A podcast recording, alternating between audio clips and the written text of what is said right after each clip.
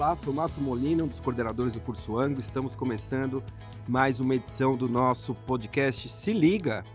E nesse caso, para a gente falar da Unifesp, que tem aí um, portas de entrada diferentes do que a gente espera ou está acostumado aqui, pelo menos no estado de São Paulo. Para essa conversa, convido Michele Lamarque, a nossa analista especialista em informações de vestibulares. Michele, obrigado pela companhia. Oi, Madison, é um prazer estar aqui. Vai ser bem importante conversar sobre a Unifesp. Legal. Michele, uh, você que sabe tanto de vestibulares e, e das instituições de ensino superior, a Unifesp é uma instituição de reputação. É, e, e, de que maneira que a gente consegue identificar isso, é, esquecendo um pouquinho do boca a boca, né? Ah, eu acho que é importante pontuar para os alunos é, que a gente consegue identificar, mensurar né, a qualidade das instituições de ensino superior através de alguns rankings.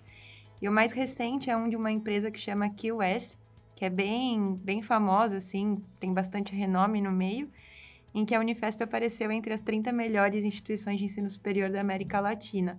Então, para você que está se preparando para entrar é, nessas grandes instituições né, públicas brasileiras, é legal também que você saiba a qualidade delas a partir desses rankings. Então, enfim, é uma sugestão que você olhe para que isso também te estimule, te, né, te, te coloque no, no caminho em direção à sua aprovação. Lógico. E, e também nada impede uma pesquisa para você conhecer a estrutura da Unifesp, que não existe apenas aqui na cidade de São Paulo, ela está espalhada no estado de São Paulo, e a quantidade de cursos que são oferecidos. E aí, Michele, veio uma especificidade em relação a modalidades de ingresso. É, se você quer prestar medicina ou ciências biológicas, e aí é ou ou e, porque você pode escolher pelos dois cursos no momento da inscrição, você deve necessariamente participar de um processo seletivo que chama sistema misto. Já para os outros cursos, que daí são vários outros, né, o ingresso é pelo SISU. Quer dizer, a, o SISU que é o tradicional, o mais esperado das instituições federais, e a Unifesp apenas para esses cursos. Medicina e Ciências Biológicas tem o um vestibular misto.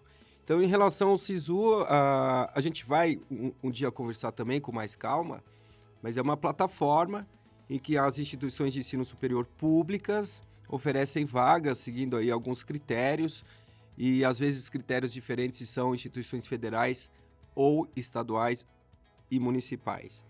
E aí, no caso do vestibular misto, uh, queria que você falasse um pouquinho com mais detalhes. O, quais são as provas, como eles se apropriam dessas notas, uh, qual é a, a, cadência de eventos que vão acontecer, Michele, por favor. É, eu acho que é uma, uma exceção mesmo, né, esse tipo de processo seletivo da Unifesp, porque é como se ele tivesse duas partes. Uma primeira parte que é composta pela prova do Enem da última edição, então para você ingressar na Unifesp em 2023, necessariamente você tem que fazer o Enem 2022, né? E aí, isso feito, esse desempenho é contado na nota final como um terço da nota. Mas aí você pode me perguntar, e os outros dois terços, né? É, a, a Unifesp tem uma prova que acontece em dois dias, que é chamada de prova complementar, uhum. e cada um desses dias compõe cada um dos terços, né, restantes para formar essa nota total. Então, é isso, assim, é, é diferente porque a gente não está muito acostumado a lidar com o Enem como uma parte extra da prova, e nesse caso ainda, um Enem que é considerado em seu valor bruto, né? Porque as notas que compõem é, a nota final, ela não considera o TRI, ela considera o percentual de acertos. Ah, isso é, isso é bem específico, né? Então, por exemplo, no SISU, e que as instituições utilizam as cinco notas geradas no Enem, que é o caso da redação, ciências humanas, linguagens, matemática e ciências da natureza, a Unifesp, insistindo para esses cursos, medicina e ciências biológicas, não utiliza a nota TRI, ela pega a nota bruta. Então, lembrando que o Enem acontece em dois dias, sendo cada dia com 90 questões, o score máximo que ele teria na Unifesp seria 180. Isso. Se ele acertou 150, se faz um proporcional 150 dividido por 180 para entender essa porcentagem. É, e aí vem um outro ponto, que a Unifesp ela não se apropria da nota da redação, né, Michelle? Então é, é importante lembrar disso, né? Que nesse valor desse primeiro um terço da nota final, a gente considera apenas a parte objetiva. De qualquer modo, a gente recomenda fortemente que os alunos façam o Enem por completo, né? Inclusive a redação porque é não zerar a redação que vai te permitir depois concorrer para outras vagas no SISU de outras instituições públicas, né? E aí, claro, não zerar a redação é um critério é um critério máximo, então se você zera a redação, a plataforma do SISU nem abre, mas toda instituição é, federal, pública, enfim, pode estabelecer pesos e notas mínimas diferentes para cada uma das áreas do conhecimento, para além de não zerar a redação. Então, pode estabelecer, por exemplo, peso 5 na redação, uma nota mínima de 500, e pesos e notas mínimas variáveis para cada uma das outras áreas.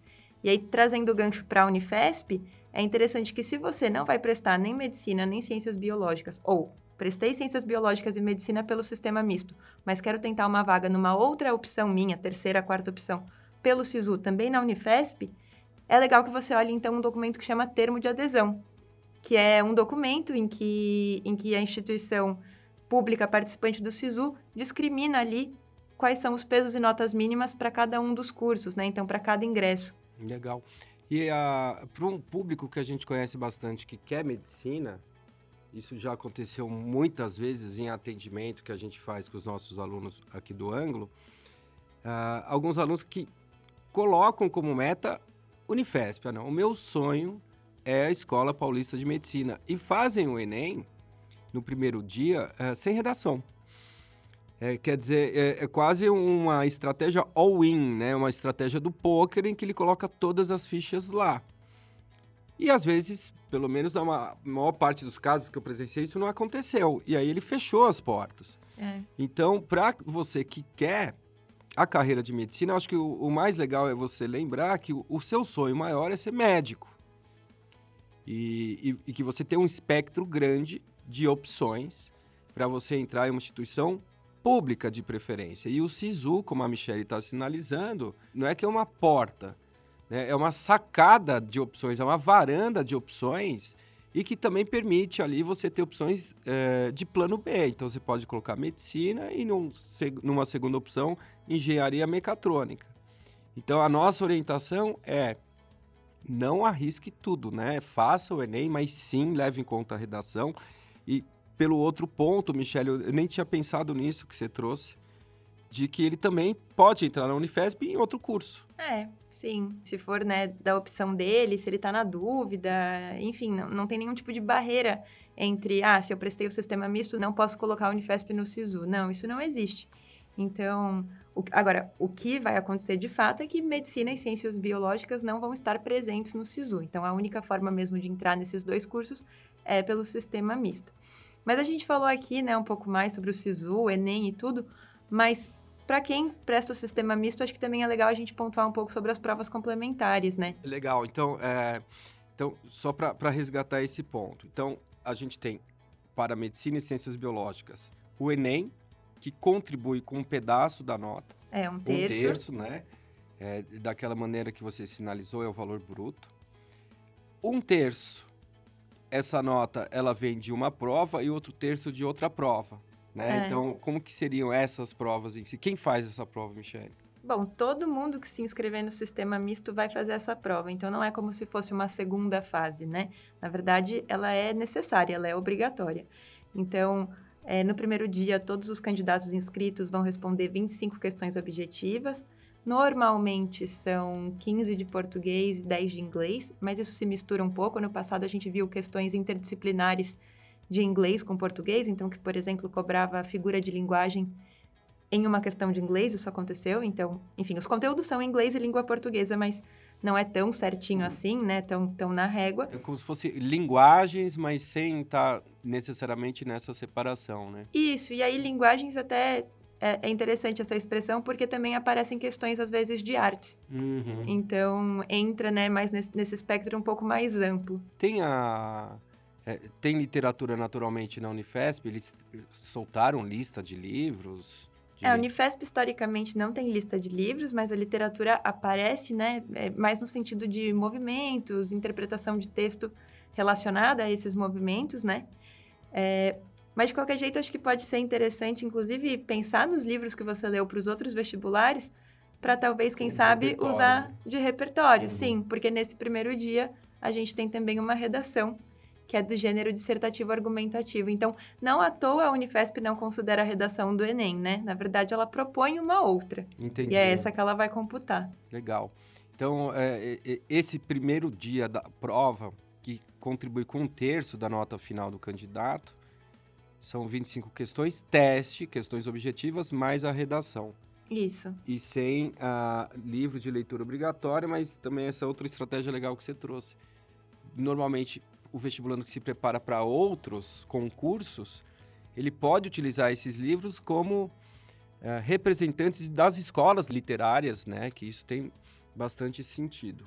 E aí a gente vai falar agora dessa segunda prova que a Unifesp ela propõe.